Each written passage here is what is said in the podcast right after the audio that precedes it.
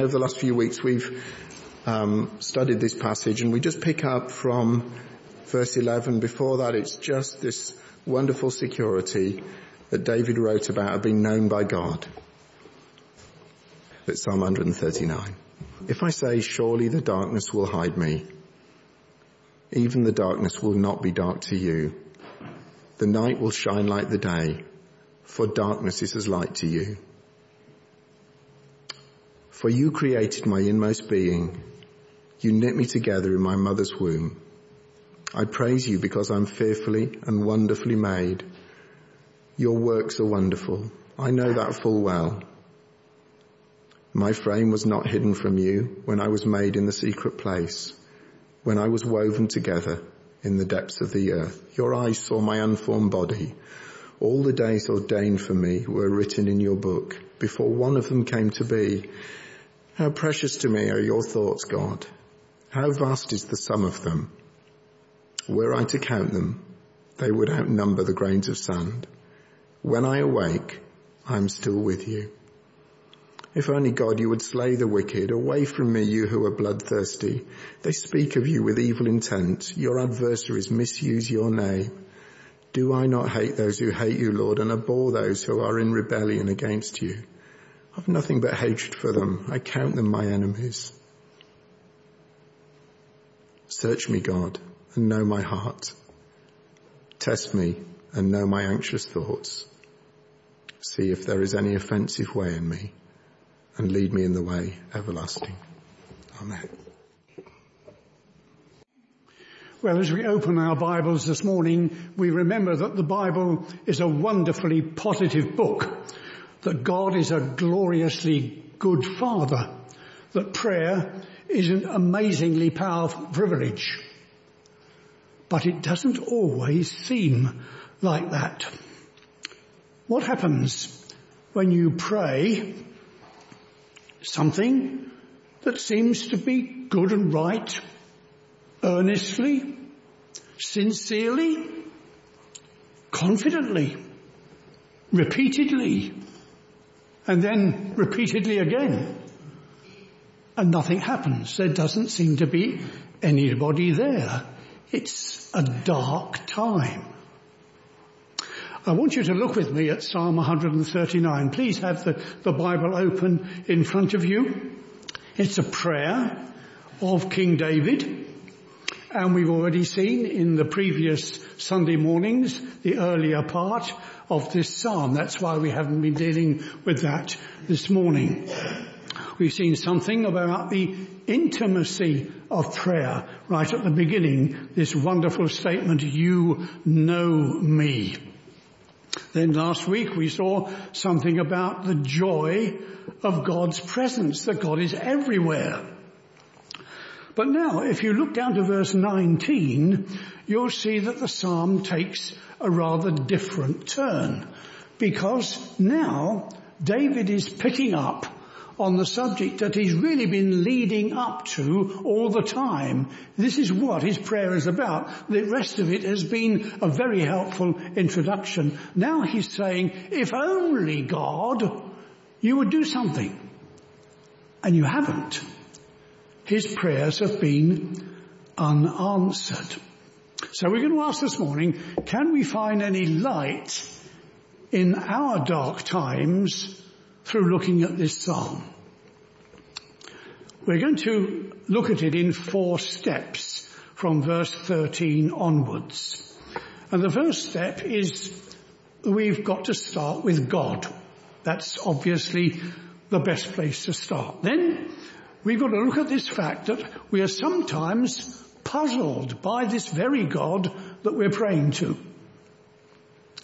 Then it becomes rather difficult because the third thing we've got to see here is that we may need to look at ourselves.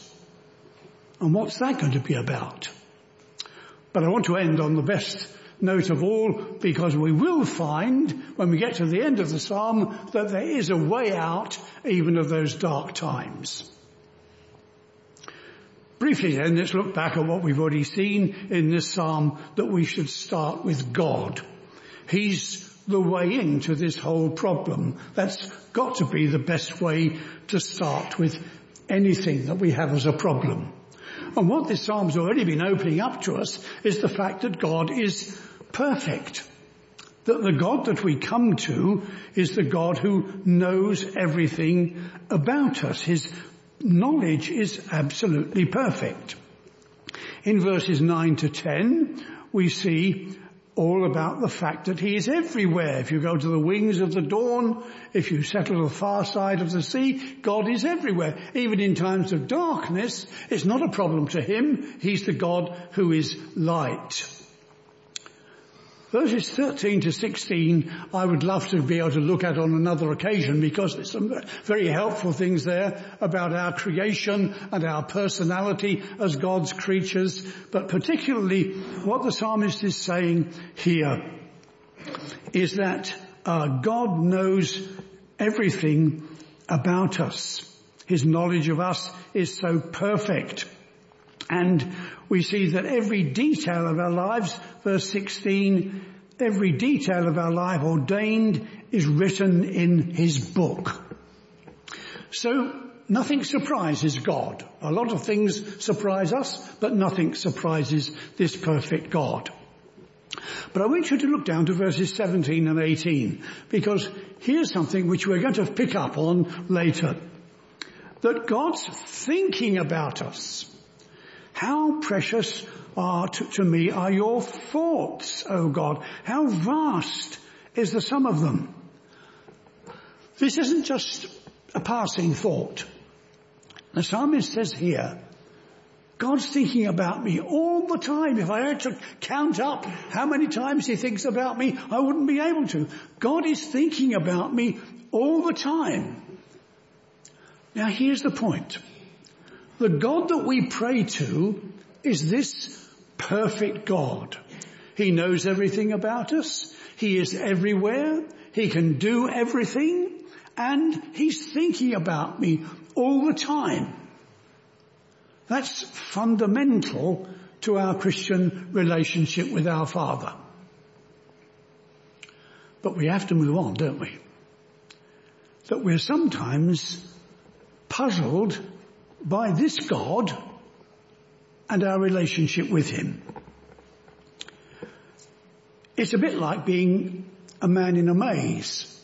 We don't know which way to turn because whichever way we turn, we seem to come up against a blockage. Now let's not misunderstand it. We are right to turn to God in our troubles. To begin with God is important. We're right to turn to Him in our troubles. And David is in real trouble. If you start looking at verse 19, he's praying about these wicked men. These who are God's enemies. They're bloodthirsty men. They're the adversaries of God. And he said, it's not merely that they're against me, Lord, they're against you as well.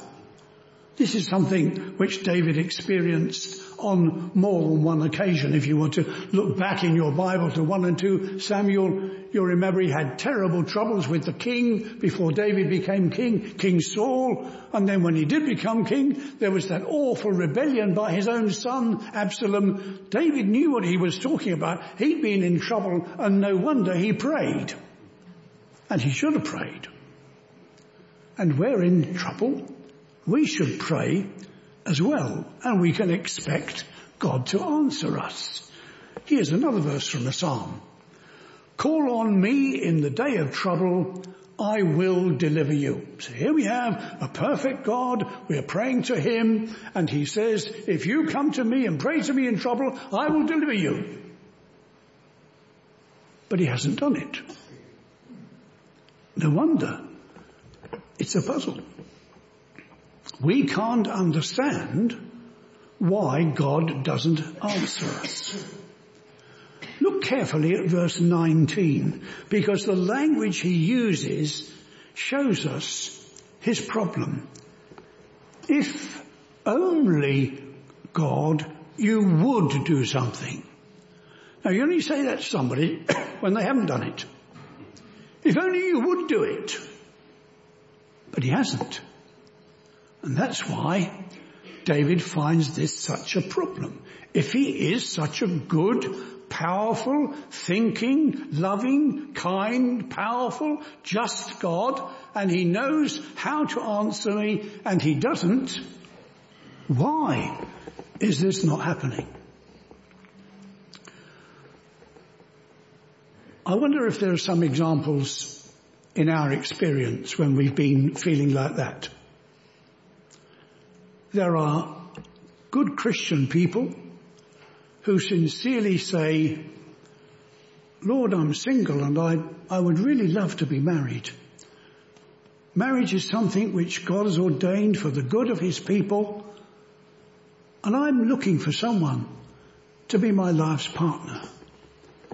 And they go on praying and they go on praying and it doesn't happen. There are people, lovely Christian couples, perhaps you know some, who have been asking God to give them a family. They believe this is one of the blessings of being a child of God that He gives families to us. And they see other children being born and so they pray and they do all the right things as well as praying. And God doesn't seem to answer them. Here's another example, of course. Serious illness. When anybody is sick, we pray for them, don't we? And we pray for them to be healed. And we pray when they go to hospital that they will have a good diagnosis and they'll have good treatment and they come back feeling better. But it doesn't always happen, does it? And when we've prayed to the God who is able to do anything and he does nothing, we find this very difficult to cope with. Some of you go to work on a Monday morning and cheerfully enjoy the company of the people we work with. Others go to work on a Monday morning dreading that troublemaker that they've had to put up with for ages. And they've said to God, Lord, I shouldn't have to put up with this every week. Surely he could be moved on or she could be promoted or I could go to another department. There must be some answer to this. And you pray and you pray and every Sunday, every Monday morning you go back to work and they're still there. God doesn't seem to have answered. Now we've rejoiced this morning that Tenabu, is here, but for weeks we were praying, weren't we? Why can't he have his visa now? It's surely the right thing that God should give missionaries and his servants the opportunity to come and fulfill God's purpose for them and you go on praying and it doesn't happen. What David is facing in this psalm is not an Old Testament problem, it's a today problem. It's a problem that we find difficult. Now let's say this before we go any further. Not all prayer is asking prayer. There is prayer that is worship for the glory of the God that He is. There is prayer that is praise prayer for His character and being, for the Holy Trinity. There is thanksgiving prayer. There is prayer that says, Lord, I've seen what you've done and I'm grateful. But there is also asking prayer. And Jesus says, ask and it will be given to you. So it's a real problem when it doesn't happen. So I want to move on to the third point in this psalm. And that is we may need to look at ourselves. Now this is a genuine question. It's the contribution that this psalm makes to the much bigger problem about unanswered prayer. If we were talking and praying, preaching rather about unanswered prayer, we would have a lot of other things to do in other parts of the Bible. But we're looking just at this psalm and what does this psalm say about answered prayer? Well, you've got to look at verses 23 and 24 because instead of looking to God and instead of questioning God's ways, David says, search me, God. Know my heart. Test me and know my anxious thoughts. See if there's any offensive way in me. Could it be my fault that God isn't answering? David says. Now take care. Be very clear about this. Not all answered prayer is our fault. Sometimes God isn't answering because he knows better than we do and he's saying, no, that wouldn't be good for you. Sometimes God isn't saying no, he's saying not yet. He's saying you've got to wait as we waited for Tenebu and now God's answered that prayer. Sometimes the answer is wait. Sometimes the answer is I'm going to test your faith and your patience. But sometimes it can be our fault. How can I be sure of that? Well, there's a New Testament example. You needn't bother to look it up. But in James chapter 4 and verse 3, I'll read it to you. This is what the Bible says. When you ask, you do not receive because you ask with wrong motives, that you may spend what you get on your pleasures. Do you know what the prosperity gospel is? It's the idea that um, if you're a Christian, you should ask God and He'll give you everything you want. James says, hold on. God isn't going to answer all those prayers. Because some people only pray those things for selfish reasons. So that prayer is not answered, not because God can't do it, but because the reason is in the person praying. So here's the question how will I know in my circumstances, how will I know if it's my fault? Well, the psalm is clear. We must ask God to examine us. Verse 23, search me, test me, see if there be any wicked ways in me. He says, I want you to look at my heart, not just my words, but why am I doing this? I want you to look at my thoughts. What am I thinking about in asking this? I want you to look at my ways.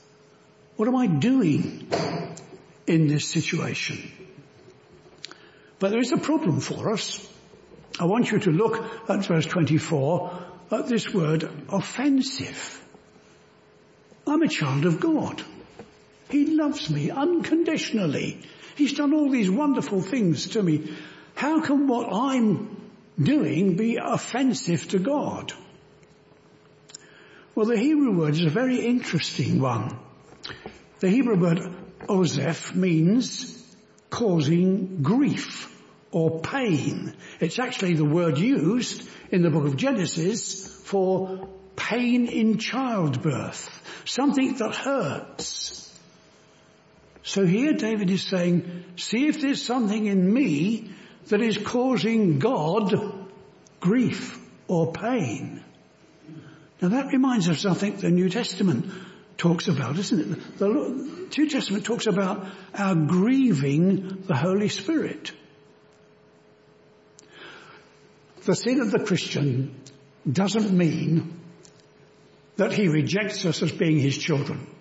When we do things wrong, bad, evil, offensive, it doesn't mean that he says, you're not my child anymore. But it does mean that if we're grieving his Holy Spirit, he may withhold blessings, joy, encouragement, answers to prayer from us. What we have done can be the reason why our prayers are not being answered.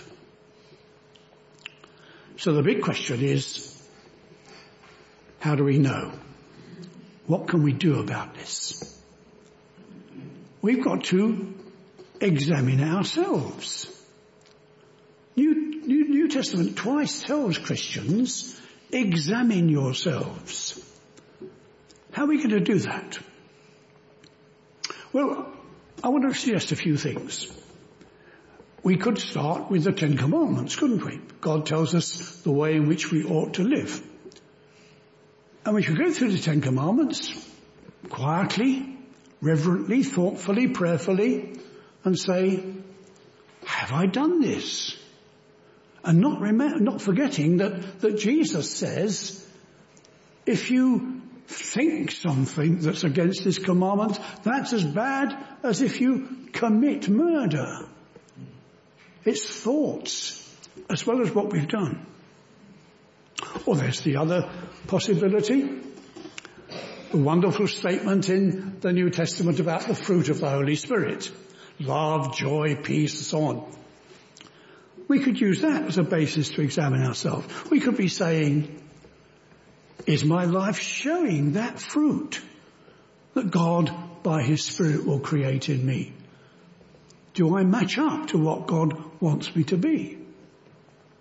Then the New Testament has lots of examples. I've just given one here, Colossians chapter 3, where the Bible tells us the things that Christians should not do and the things that Christians should do. And we should go through that carefully, prayerfully and say, am I measuring up to this?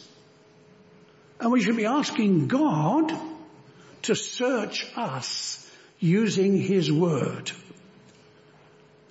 Now this is a very personal thing. And so I want you to allow me to do something this morning that I don't do a lot when I'm preaching. And that's to talk about myself. It's not a good thing for preachers to talk about themselves, but I want to give you a couple of texts which I've found helpful for self-examination. If you want to turn them up in your Bible, the first one is Matthew chapter 10 and verse 37. Matthew chapter 10 and verse 37 and 38. This is what it says. Anyone who loves their father or mother more than me is not worthy of me. Anyone who loves their son or daughter more than me is not worthy of me. Now many of you here know Jacqueline and myself. You know we've been married for a long time and we have a very loving family. If you want the numbers, we've got three children, we've got seven grandchildren, we've got three great grandchildren, and they're so good to us and so kind to us. And with technology nowadays, almost every week we get further pictures of our great grandchildren in the next stage of what they're doing. And they're moving pictures. You've seen these kind of things. Some of you have got them on your own phones to show other people. My family mean an enormous amount to me. But here the text is saying to me, I've got to ask myself, do I love them more than I love Jesus? If I love them more than I love Jesus, that's not worthy of my being a Christian. And so the more our family grows and is kind to us, the more we have to search our heart and say, which comes first and best in my attention? Another scripture in Philippians chapter 3 and verse 8. The apostle Paul writes about his own life and he says, I consider everything a loss because of the surpassing worth of knowing Christ Jesus my Lord. Everything a loss because of the surpassing worth of knowing Christ Jesus my Lord. I have had a lifetime of Christian ministry.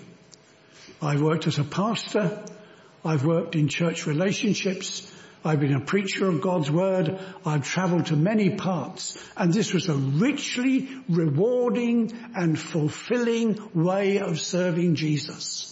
But you know, the more involved you are in serving Jesus, the more danger it is that the service is more important than the Lord. Do I really count it a loss except to serve and love Jesus first? Now those are just a couple of examples that, that, that I've had to face up to. If you're serious about this matter, if you really are interested in making sure that your unanswered prayers are not your own fault, we've got to do some serious self-examination. You can't do this in five minutes. You can't do this without giving time to it. You've got to get your Bible out. You've got to think. You've got to pray, Lord, search me. But there is light even in those dark times. I want you to look now at verse 24 because here is what is really the key to this whole question of unanswered prayer. In Psalm 139 and verse 24, let me go back to it. I've turned the page over.